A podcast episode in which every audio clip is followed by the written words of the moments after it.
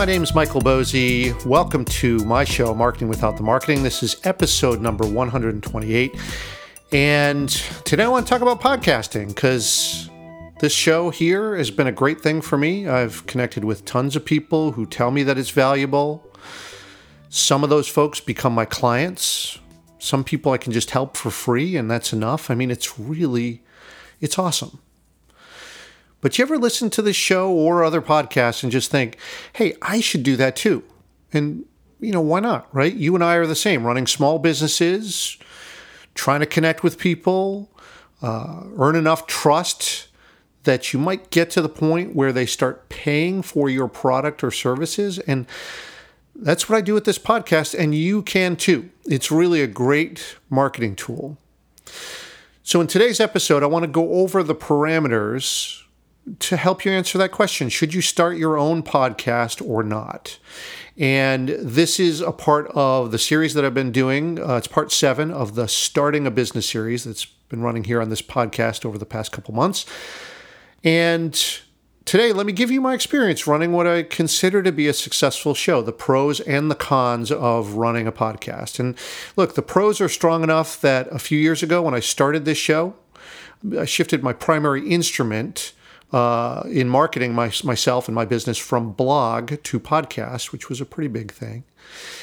But the cons are real too, right? And I want to give you a realistic look at, in particular, the work involved in producing your show, uh, just so that you know what you're getting into. Uh, you don't want to take that lightly. All right, so let's get into it. And we'll begin with a key question to get you started. Have you ever thought about starting a podcast? It's a great instrument for connecting with an audience. And it's seen a really big resurgence in the past few years or so. So a lot of people are considering it. And I know this because clients come to me and they want to know how to do it. Today, I want to help you sort of figure out by looking at the pros and the cons is it right for you? First thing that I will say is I consider myself a writer. And when I started my business, I jumped in feet first on a blog, did over 200 posts, building an audience in, well, a format that was very natural to me. Like I said, I'm a writer. But then I made a shift to a podcast. And I wanted to go over sort of the reasons why I did that and, and also a little bit of how I did that too. And maybe that'll help you figure out hey, is this the right strategy for me? Or maybe after you listen to this, you say, okay, thank you, uh, no way, I'm not interested in that at all. So let's take a look at that. Now, when I made my shift from blog to podcast, and keep in mind, I do still keep a blog. Not everyone's going to listen to my podcast. Some people prefer to read. And also, a blog is always good for SEO or search engine optimization. You want to have rich content on your site, constantly refreshing your site so that Google keeps seeing it as, wow, this is a vibrant site with lots of new content. But the shift to a podcast was really sort of in parallel with a shift in my audience. Now, if you're paying attention as you're running your new business, you want to see who are the people who are reacting to the content that you're putting out there, right? To me, I thought when I started my business that that would be nonfiction authors.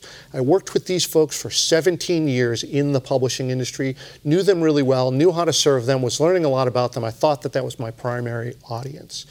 Now, I still do work with a lot of those folks, but as it turns out, really the folks who kept coming to me over and over again to ask for help were probably more in the category of small business owners, of which authors are a subset. Right? I think of any author musician, visual artist, anyone who's trying to make a living from their creative work is a small business owner in a way, right? But it was also solo entrepreneurs, startups, all these folks who would be in the class of small business owners. The thing that surprised me is that not all of them are going to write a book. They're definitely going to be producing content to connect with an audience, and that's where I come in to help. So it's not just about you know, everything is going to be building a book as a, a business instrument or as something, you know, that's going to help your business. It's also blogging. It's also helping clients create videos or training clients to do their own podcast as well. So let's get into the pros of producing a podcast so that you can determine whether this is for you. First thing that I like about it a lot is that it's a very emotional medium. And what I mean by that is because you're hearing my voice, I can get excited about something, right? I can infuse it with emotion. Or if I'm frustrated with something, you can hear that in my voice. Now, I consider myself to be a good writer, but on the page, there's only so much that you can do to get that across. But in a podcast where you're hearing audio, think about that. You're hearing every inflection in my voice, and I can get something across to you that I might not be able to do on page.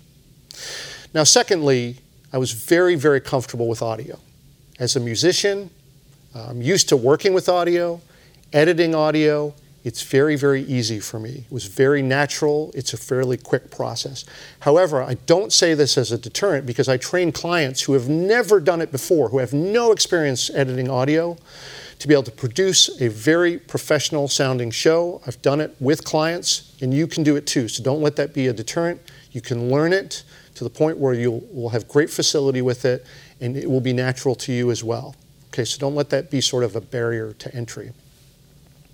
But here's another thing that I like about it, aside from being sort of emotional as well, it's very intimate. Think about when most people are listening to a podcast, think of how you might consume podcasts. Maybe it's in the car by yourself when you're commuting, or people actually put earbuds into their ears.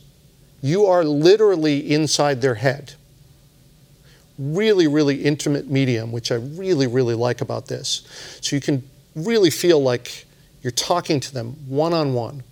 And if you know your audience really well, and your goal with your podcast is to solve a problem for them or to help them in some way, you can sort of feel like you're leaning in and doing that with them one on one. And the last thing that's really, really a positive about doing a podcast is that you enter a marketplace. So I will say that over 90% of my downloads of my podcast come through iTunes. Like it or not, iTunes is the big player, and this is probably the way that it will happen for you too. And here's the thing people are going to find and discover your podcast as a part of this marketplace because that's where they go to look. That's not the same with the blog on your site, right? I mean, your blog is out there on the web with tons of other blogs. But the nice thing about uh, podcasts is that they are contained within this ecosystem where people who want to listen to podcasts about your particular topic are searching in there and may find your podcast or you're part of this marketplace. But that leads me to the cons, the downsides, and one is directly related to that is that iTunes owns everything in the podcast space. Yes, there are other players and other apps. Perhaps you use one of them. Stitcher is the second one. My favorite is Overcast. I just find that one to be the best one. But there are, there are literally dozens of different players that you can use, but everything is about iTunes. And here's the thing when people start off podcasts, a lot of them make the mistake of not taking the launch seriously. If there's anything that I can impart in this segment to you, is to get everything in order for your launch. The launch is incredibly important in a podcast in a way that it is just not in a blog. You have eight to 10 weeks to be featured to get a little boost in this marketplace of Apple Podcasts. You only got eight to 10 weeks. So you want to be pumping out a lot of content all at once so that you're going to, you know, start driving people there from your email list, from social, get this big infusion so that Apple says, oh, look, this podcast is new and noteworthy. It is worth featuring because remember, they're incentivized to have people listening all the time, right? And get uh, into the podcast, get addicted to them, whatever. You got to have this down pat. There's no exceptions. And when I launched mine, I had read everything about it and I did the launch uh, the way that I thought I was supposed to. And you know what? I feel like I didn't do enough. But now, when I work with clients, we do it right. We have 25 episodes ready to go, and we hammer it over those eight to 10 weeks, uh, and we see much, much better results, and it's really a lot of fun. All right, here's the other potential downside is it is a lot of work, right? If you think you can just hit record, start speaking, and then just have that be a good show, uh, that's not going to happen, right? Remember, there's someone on the other end who's listening to you, who's expecting something from you, whether that's to be enlightened or educated or entertained or whatever it is. A loosely structured show that feels like you don't care about it, people are going to drop that one quickly. You want to be very, very structured about it. You want to get in there with a sense of purpose, and you want to cover your topic in a nice, tight fashion, get in, get out, and you're done. And of course, there are many different formats. Mine is a monologue show, but you can do an interview show. There are many different ways that you can, you know, set up your format. For me, I work from an outline or at least some sort of rough script or, uh, of some sort so that I can, you know, respect my audience, right? They're giving me their time. I need to be really, really, you know, well prepared, ready to serve them and to do it nice and concisely and, and, and just make sure that it's a good experience for them. But guess what? That's a lot of work, right? And you've got to be consistent about it. I can tell you from experience if you don't publish every single week, your ratings, your downloads are all going to start to flag. You need to be really, really consistent. And the cool thing though is if you do that, you can really build up a listenership pretty quickly, which is very, very nice, right? If you're very, very consistent about it. But the reality is that most podcasts fail after seven episodes, okay? If you don't feel like you can stomach more than seven episodes and the work that's going to go into producing a long time or long running show, don't start because it's not going to do you any good. It's a medium that you really have to jump into, embrace, do the launch right, and then stick with it for a long time. And lastly, here's the thing that I love about producing my podcast. I mean, aside from all the connections with folks, my listeners get in touch with me via Twitter, via the comments section, via email. It's awesome. They challenge me, they support me. It's, it's great. But also, I just love that I've created this free resource for people, right? So here's an example of that. I was traveling on a little mini vacation with my wife in Chicago. She's a knitter, so we tend to go to these little knit shops. And there was this one that we happened uh, uh, upon that was brand new business by a young woman and her mother. They were just starting, and we were sort of commiserating about the, you know, starting a business and how hard it is and all that.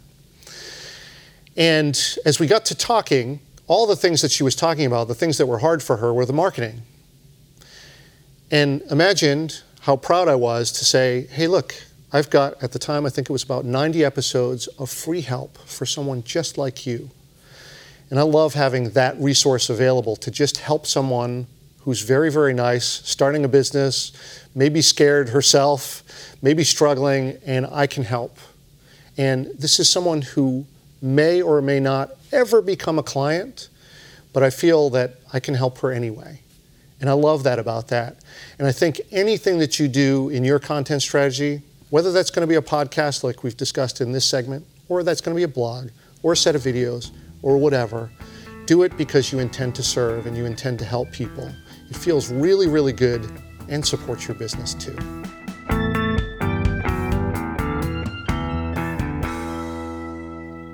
All right, let's look at this intent to serve for just a second because I call this the service disposition. And it's a key tenet of the new way of marketing. Now, you know, service has always been a key to any business, right? If you serve yourself and not your customers, you don't have a business. But look, here's the thing the, the rules are different now. You, you want to go in being genuine and being generous. And I got an entire episode devoted to unpacking this concept, the service disposition. I left a link in the show notes for you. And look, generosity feels good, but here's the thing it also works. In the new way of marketing, it's the key to, to unlocking business growth. This used to be hard to scale, but not anymore, right? You can now produce, propagate content, and instead of just one to one, you can now serve hundreds, if not thousands, of people at the same time with a content strategy, right? You can talk to them like it's one on one through segmentation. You can serve at scale. All this stuff, it's the core of content marketing and why I've devoted this entire show and my entire business to it because it's really the new way uh, to do marketing. All right, so with that, to serve you, I have two things to help you. Uh, first, you know, I went over all of this about uh, doing the launch and everything uh, in this episode, but I got a bunch more that goes into more detail on this, and it's uh, uh it was episode 50 of this podcast uh, called "How to Get to 50 Episodes." just look up episode 50 on my site, controlmousemedia.com. But look, I left a link in the show notes for you too. I want to make that super convenient. Uh, talk about the launch. Like I said, it's hugely important, but also how to ride that new and noteworthy bandwagon in iTunes so you can get into the top 100. Uh, and going beyond iTunes too, getting listed in directories other than iTunes so you can get a wider reach. Um, and then what happens when new and noteworthy, when that wears off, right? You want to know how to promote your podcast after that. Um, and look, when I launched my podcast, I was learning this and I made a ton of mistakes. And I get into what I would have done differently so that you can learn from my mistakes. And I'll be doing a podcasting mini course on this in the future. Uh, I intend to launch this later in 2018 or the beginning of 2019. I have all my current and upcoming courses and trainings listed at controlmousemedia.com slash courses but just subscribe to my mailing list and I'll let you know when when they're ready. Second thing, uh, if you've been following along with this series, you know that I have a video version of this episode and the whole series uh, for free as a part of an online course called How to Start a Business, a Case Example. Uh, again, you can also find that with all those other courses at controlmousemedia.com slash courses. But again, left a, a direct link in the show notes so you don't have to waste time searching on my site. Uh, this course, like many of the ones that I run, has accompanying worksheets and checklists and templates and other tools that you need um, so that you can run your own content strategy. So, uh, hope that you'll check that out and hope that you'll get something out of it.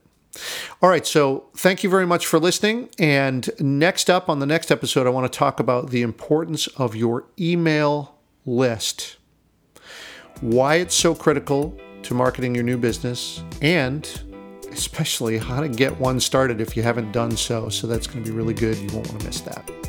All right, until then, thank you again for listening, and we'll see you on the next episode.